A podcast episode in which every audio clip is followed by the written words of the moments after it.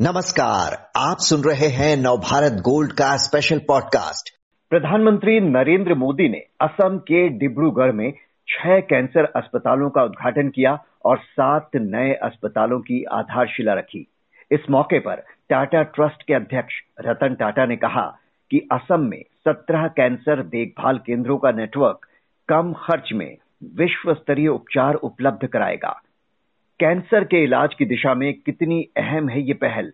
और क्या असम का ये मॉडल पूरे देश में लागू होना चाहिए?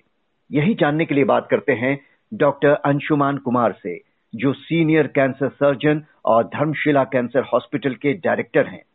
डॉक्टर अंशुमान, कैंसर से लड़ने के लिए असम में की गई इस पहल को कैसे देखते हैं आप? बिल्कुल। शुरुआत की पहली लाइन तो मैं यही कहूँगा कि एक बहुत अच्छी और उमदा पहल है। इसमें कोई दो मत नहीं। इसका मतलब ये है, कई दशकों से मैं कहता है कि कैंसर का इलाज जो फोकस्ड एंड सेंट्रलाइज है दिल्ली, मुंबई जैसे शहरों के लिए, इसको डिसेंट्रलाइज कीजिए। हर स्टेट में डिपेंडिंग ऑन द रिक्वायरमेंट किस तरह का कैंसर है, वहाँ पर इसकी फैसिलिटी डेवलप होनी चाहिए। ये चीज़ कोरोना के समय ज़्यादा खुल के आ गई, जब लॉकडाउन कर दिया गया ऑल ऑफ़ सडन कैंसर के मरीज़ दूर दराज के स्टेट से नहीं आ पाए जहाँ कैंसर के इलाज की सुविधा नहीं थी।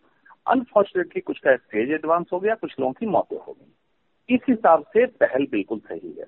लेकिन दो तीन चीज़ें इसमें समझने की ज़रूरत है या सरकारी सूत्रों से बाद में बताया जाएगा कि असम में ही सिर्फ़ क्यों सत्रह कैंसर हॉस्पिटल लाना है। हम्म। क्योंकि आपके रिसोर्सेज होते हैं सारी चीज़ें होती है उसको कैसे यूटिलाइज करेंगे? कई ऐसे स्टेट हैं जिसमें कैंसर इंसिडेंस असम से ज़्यादा है और वहाँ पे कैंसर अच्छा। इलाज की सुविधा नहीं है। हम्म। तो क्या उन स्टेट्स को इसमें हम लेट कर सकते थे? और खास इसकी चर्चा हो सकता है सूत्रों के माध्यम से जब पता चले हमें तो इस पर डिसाइड कर सके कर सकें। लेकिन अभी तक ये एक अच्छी पहल मानी जाती है। जी आपने जो बात कही उसी से मेरा अगला सवाल है कि असम में ही इतने सारे कैंसर अस्पताल क्यों बन रहे हैं? क्या पूर्वोत्तर में कैंसर के मामले ज़्यादा आ रहे हैं और अगर ऐसा है तो इसकी वजह क्या हो सकती है? जी, देखिए पूर्वोत्तर में कुछ खास कैंसर के मामले पहले भी थे बढ़े हैं, लेकिन उससे ज़्यादा लोगों को पता चलने लगा है, डॉक्टरों को डिटेक्ट करने में दिलचस्पी आई है, जिसके कारण केसेज नए डिटेक्ट होने लगे हैं। पीछे की वजह क्या है? एक उनके कस्टम में है, जिसको आमतौर पर हम बेटल या सुपारी कहते हैं, उसका कच्चा फॉर्म तामूल बोलते हैं। बचपन से ही इनको असम के लोग या मेघालय, मणिपुर के लोग उसको एज कस्टम खाते हैं। उसमें एल्कोलाइड मिलने के कारण उनको ऐसा फील होता है कि मैं बहुत फ्रेश हूँ एक्टिव हूँ। लेकिन उनके साइड इफ़ेक्ट का उनको पता नहीं था। इसीलिए असम में बहुत अर्ली एज में माउथ कैंसर की संभावना है। दूसरा, ये लोग स्मोक फ़ूड बहुत खाते हैं। मतलब लकड़ी या किसी भी आग पे फ्लेम पे नॉनवेज को करते हैं। उसके कारण जब इस तरह से कुकिंग होती है, जिसको स्मोक फ़ूड कहते हैं, जो स्टमक जिसको खाने की थैली का कैंसर से इसोफेगस मतलब आहार नली का कैंसर इसकी तादाद ज़्यादा है। इस टॉप अप क्या है इधर के लोगों में अल्कोहल कंजम्पशन बहुत ज़्यादा है कस्टमरी और टोबैको चबाने वाला भी, और सिगरेट फॉर्म में ये सारा मिला जुला जो फैक्टर है कैंसर के इंसिडेंस को उधर बढ़ाया हुआ है, ये सच है। लेकिन इस हार्ट कैंसर को अगर रखें या ओवरऑल टोटल कैंसर को देखें पूरे हिंदुस्तान में स्टेट वाइज डाटा का आकलन करेंगे तो हम्म। कई स्टेट इनसे ऊपर भी है और कई स्टेट इनसे नीचे भी है नंबर ऑफ़ केसेज के मामले में। इसलिए मैंने जैसा कहा कि ये अभी तक सुलझी पहली नहीं है कि वाई आसम और वो भी सत्रह कैंसर सिर्फ़ आसम में क्यों? अगर इसको हम डिस्पर्स करते तो शायद बेहतर हम स्ट्रेटजी बना पाते आगे। की जी, आपने कहा कि असम ही नहीं, बल्कि दूसरे कई ऐसे राज्य हैं जहाँ से ज़्यादा मामले आ रहे हैं। तो असम ही क्यों? तो बाकी देश में अभी क्या स्थिति है ये आपसे जानना चाहेंगे। और उसे देखते हुए क्या असम का मॉडल सारे देश में लागू किया जाने की ज़रूरत है? आज क्योंकि अभी तक लोग सिर्फ़ दिल्ली, मुंबई ही जाते हैं, कैंसर की जब बात होती है तो इलाज के लिए। बिल्कुल, ये ठीक बात है कि अभी भी दिल्ली, मुंबई और कुछ हद तक बेलोर और बेंगलोर कैंसर ट्रीटमेंट का हब बना हुआ है। लोग यही इलाज के लिए जाते हैं। कारण दो है, इस, इन स्टेट्स में कैंसर की तादाद इंसिडेंस काफ़ी है, लेकिन सुविधा की उपलब्धता ना के बराबर है। अब सुविधा जब मैं बोलता हूँ तो मैं हर समय मीन करता हूँ सरकारी अस्पताल से। इसके एवज में क्या किया स्पेस मिला और कॉर्पोरेट हॉस्पिटल वहाँ घुस गए। कॉर्पोरेट अनाप शनाप तरीके का व्यापार बना तो मरीजों का ट्रस्ट खत्म होने लगा कि सरकारी में इलाज नहीं हो रहा प्राइवेट में जाओ, खर्च ज़्यादा है। तो एक असमंजस की स्थिति में मैं क्या करूँ, इलाज कराऊं, ना कराऊं? इसका परिणाम ये होता है कैंसर अर्ली स्टेज डिटेक्ट भी हो जाता है, लेकिन एडवांस हो जाता है, क्योंकि इलाज की सुविधा उपलब्ध नहीं है और प्राइवेट में है तो अफोर्डेबिलिटी नहीं है। तो इन चीज़ों पे हमें स्ट्रेटजी ऐसी बनानी चाहिए कि अफोर्डेबल टू ऑल हो। पहली बात। दूसरी बात, टाटा एक ट्रस्ट है ट्रस्ट की मदद आपने ली। लेकिन मेरा ये मानना है कि या तो ट्रस्ट के साथ ही इंडिपेंडेंट सरकार के अपने सिस्टम को इतना दुरुस्त बना दें कि ये सारा स्ट्रेटेजिक नीति निर्धारण के तहत पूरे देश में फैल जाए, इलाज भी करें और साथ में उससे ज़्यादा महत्वपूर्ण है प्रिवेंशन पे काम करें, ताकि कैंसर का इंसिडेंस अगर हम कम कर सके तो एग्जिस्टिंग फैसिलिटी ज़्यादा हम यूटिलाइज कर सकेंगे।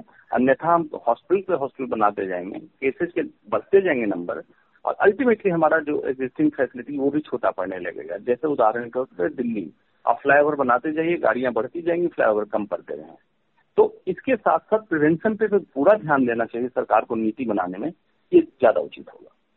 जी तो प्रिवेंशन की आपने बात की आ, लेकिन अगर जिस तरह से आप कह रहे हैं कि अस्पताल बढ़ाए जाने चाहिए दूसरी प्रमुख जगहों पर भी क्या उससे अगर इलाज कुछ सस्ता हो सकेगा? क्योंकि अभी हम देखते हैं कि बहुत से लोगों की ज़मीन जायदाद तक बिक जाते हैं, बहुत खर्चा होता है, लेकिन अगर अस्पतालों की संख्या बढ़ेगी तो क्या इलाज का खर्च कम होगा? जैसे यहाँ पर भी रतन टाटा ने कहा कि कम खर्च में हम बेहतरीन सेवा उपलब्ध कराएँगे।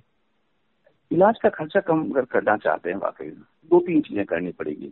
ट्रस्ट का मदद ठीक है, लेकिन बाद में ट्रस्ट का एक ये भी सिस्टम होता है कि अगर वेटिंग लंबी है तो आप दूसरे तरीके से प्राइवेट वार्ड लीजिए और आपके ऑपरेशन की तारीख पहले आ जाएगी। खर्चा उसमें भी होगा। अगर खर्च इलाज को कम करना है, तीन चार महत्वपूर्ण चीज़ें करनी पड़ेगी। सरकारी संस्थान कैंसर के इलाज के लिए बढ़ाया जाए, खोलें, उसमें वेल क्वालिफाइड डॉक्टर हो। क्वालिटी अगर कॉम्प्रोमाइज करेंगे तो जो इलाज अगर दिल्ली, मुंबई में हो रहा है, वो इलाज असम और बिहार में नहीं होगा। कंसिस्टेंट एंड ट्रांसपेरेंट आपको आउटकम देना पड़ेगा। मतलब मरीज़ को बहुत लंबी लाइन ना लगनी पड़े, धक्के नहीं खाना पड़े, और ये सारा सिस्टम कंसिस्टेंट दूसरा आउटकम कैंसर का इलाज जब उस सेंटर पे हो और मरीज़ ठीक होता है लॉन्ग टर्म में देखता है, उसको बीमारी नहीं लौट के आई, तब जाकर उसका ट्रस्ट डेवलप होता है। अगर इस स्ट्रेटजी के तहत सारा करते हैं तो वाकई इलाज अफोर्डेबल बना सकते हैं और एक लाइन में कहूँगा yes it is doable can be done इसमें कोई कंफ्यूजन नहीं है। और डॉक्टर साहब, पूर्वोत्तर के अलावा और कौन से ऐसे स्टेट्स हैं जहाँ से सबसे ज़्यादा कैंसर के मामले आ रहे हैं और कौन से कैंसर के आ रहे हैं? हिंदुस्तान में दिल्ली बिहार झारखंड छत्तीसगढ़ उत्तर प्रदेश और गुजरात का कच्छ और सौराष्ट्र का एरिया जो है इनमें highest number of cancer cancer cases है। नॉर्थ ईस्ट में मणिपुर मेघालय असम इसमें स्टमक कैंसर मतलब आ, आ, खाने की थैली का कैंसर फ़ूड पैक का कैंसर ये ज़्यादा कॉमन है। अभी भी अगर देखें तो हिंदुस्तान में काफ़ी कैंसर डायरेक्टली संबंधित टोबैको से हैं तम्बाकू से हैं। तो इस पे भी अगर हम काम कर लें कि तंबाकू पे बैन लगा के कैंसर होने के कारण को ही बंद कर दें तो आपको कैंसर हॉस्पिटल की ज़रूरत कम पड़ेगी, जो कर सकते हैं। तो ये सारे स्टेट टॉप हॉटस्पॉट कर सकते हैं कैंसर का है। और मेरा अनुमान ये है कि by 2025 India is going to be the global capital of cancer पूरे विश्व की राजधानी बन जाएगा इंडिया कैंसर के इतने केसेज इंडिया में हो जाएगा। क्योंकि उसके ऊपर टॉपअप में आपका जा रहा है एडल्ट्रेटेड फ़ूड पॉइजनस वेजिटेबल और न जाने कितनी चीज़ें जैसे वायु प्रदूषण इंसेक्टिसाइड फर्टिलाइज़र अनगिनत चीज़ें ह्यूमन लाइफ को तबाह किए हुए हैं। इस पर भी रोक लगना उतना ही ज़रूरी है। प्रिवेंशन स्क्रीनिंग और इलाज। तीनों का अगर समन्वय करके पॉलिसी बनाए तो बेहतर पॉलिसी बने। सरकार कह रही है कि कैंसर का पता शुरुआती स्टेज में ही चल जाए इसके लिए बड़ी संख्या में वो टेस्टिंग सेंटर्स बनवा रही है। लेकिन आ, क्या कुछ ऐसे कैंसर हैं जिनके लक्षण हमें खुद पता चल सकते हैं शुरुआती दौर में या ये पता लगाना बहुत मुश्किल है? बिल्कुल ऐसा नहीं है। कई कैंसर ऐसे हैं शुरुआती लक्षण जिसका पूरी तरह से पता लग सकता है।